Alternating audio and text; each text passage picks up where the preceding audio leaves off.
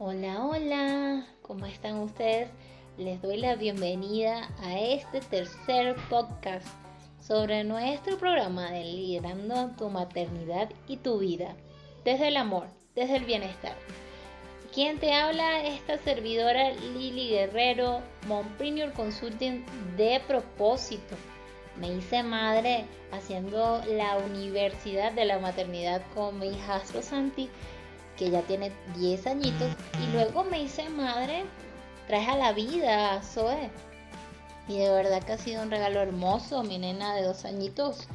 Y con ellos pude caminar este hermoso camino del cual ahora me empoderé y estoy acompañando a otras mujeres y madres como tú a vivir sus vidas, liderándolas, llevándolas hacia la dirección que verdaderamente tú deseas porque mereces ser feliz en esta vida maravillosa que has tenido la oportunidad de venir a vivir.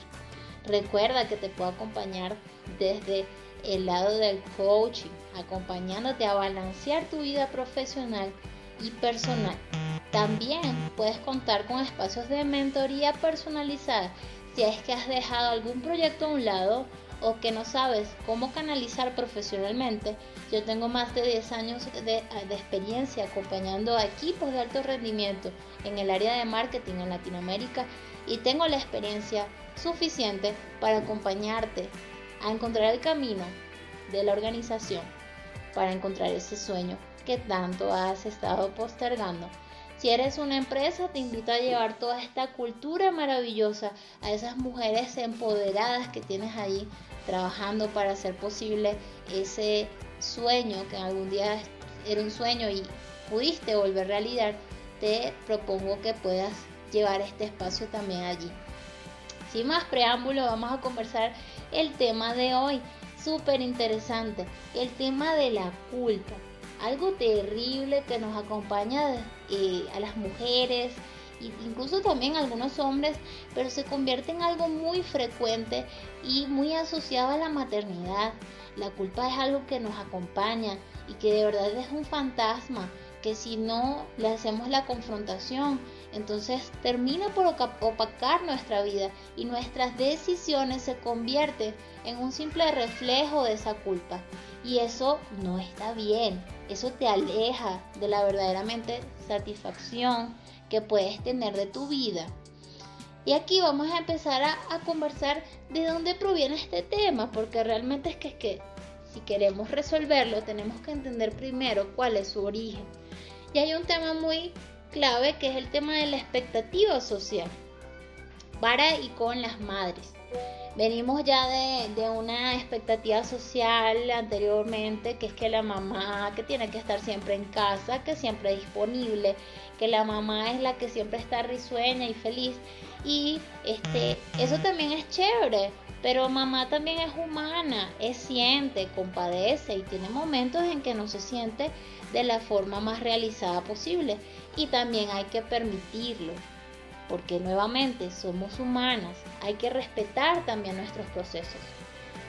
Hay otra corriente de expectativas que pienso yo, y tú me vas a dar luego la razón, si es que lo ves de esa misma forma, de la otra expectativa social que nos dice de que tú tienes que ser una mujer bella, súper arreglada todo el tiempo, tú no te despeinas, tú no te malhumoras, tú siempre estás guapa y de paso de guapa arreglas bien la casa y cocinas rico y tienes la letra bonita y todo eso está lindo. Pero es que no tienes que tener la obligación de vivir una estructura en la cual tú no te sientas cómoda no pasa nada si es que no te gusta cocinar, o sea, no hay un requisito. No te pasaron un libreto para ser mamá en donde decían que tú tenías que tener toda esa cantidad de atributos. La realidad es que somos madres que sentimos. A veces nos cansamos, nos agotamos porque tenemos etapas bien complejas dentro de esos primeros años de vida de nuestros hijos en donde dependen mucho de nosotros. La verdad también es que somos mujeres que a veces lloramos, que nos frustramos por situaciones que suceden en nuestra vida cotidiana y a veces también nos molestamos y no pasa nada con eso. El problema de todo eso es cuando no lo aceptas y empiezas a vivir en conflicto con eso. De ahí es donde se desarrolla la ira y la frustración, que sí puede ser muy dañina. Entonces te invito a ponerte en paz con toda esa situación.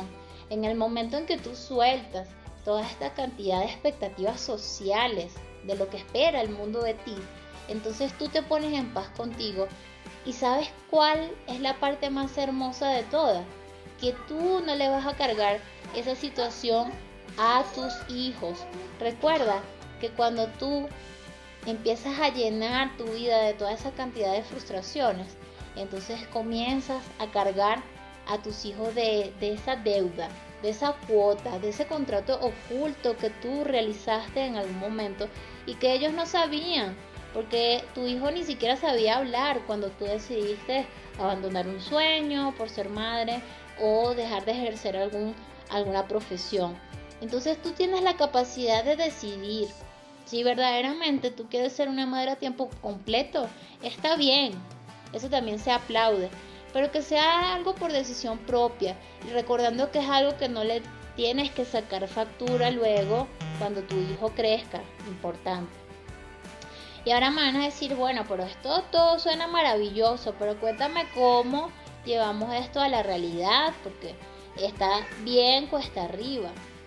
Entonces tenemos el tema de los cuatro factores que podemos tomar en cuenta y es lo que yo te voy a proveer en este espacio para que tengamos claridad de todo lo que podemos llevar a cabo de manera muy sencilla en nuestra vida para comprender esta situación.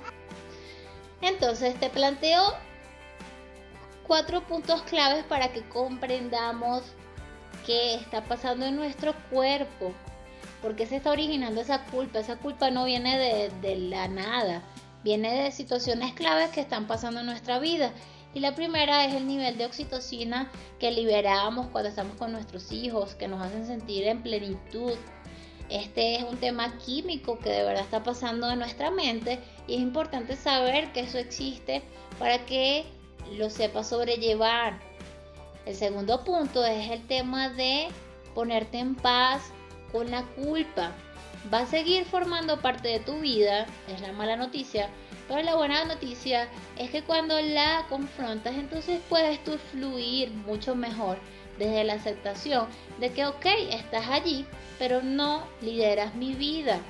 El otro punto es discernir verdaderamente de toda esa cantidad de cosas que te están diciendo a diario, esa cantidad de información que estás recibiendo, cuál es la que funciona para tu vida. Tú no tienes la obligación de ser una madre modelo para nadie. Nadie te está evaluando. Tú colocas cuáles son las pautas que funcionan para tu vida, para tu maternidad y para tus hijos. Además de eso, te invito a que trabajes el tema de comunidad.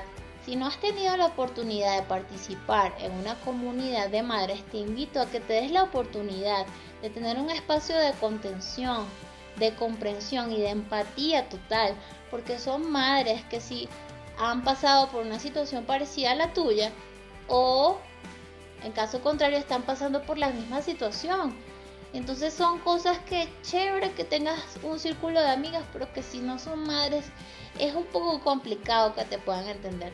Si es el caso contrario y es que eres muy cercana a tu madre y eso está maravilloso, pero acuérdate que tu mamá vivió otra época y no va a comprender algunos aspectos que tú puedes estar planteándote diferentes a cómo ella llevó la maternidad en su momento. Entonces, de verdad, que te invito a, a ponerte en paz con la culpa, hacer las paces con ella y retomar el control de tu vida. Recuerda que esta servidora está aquí para ti.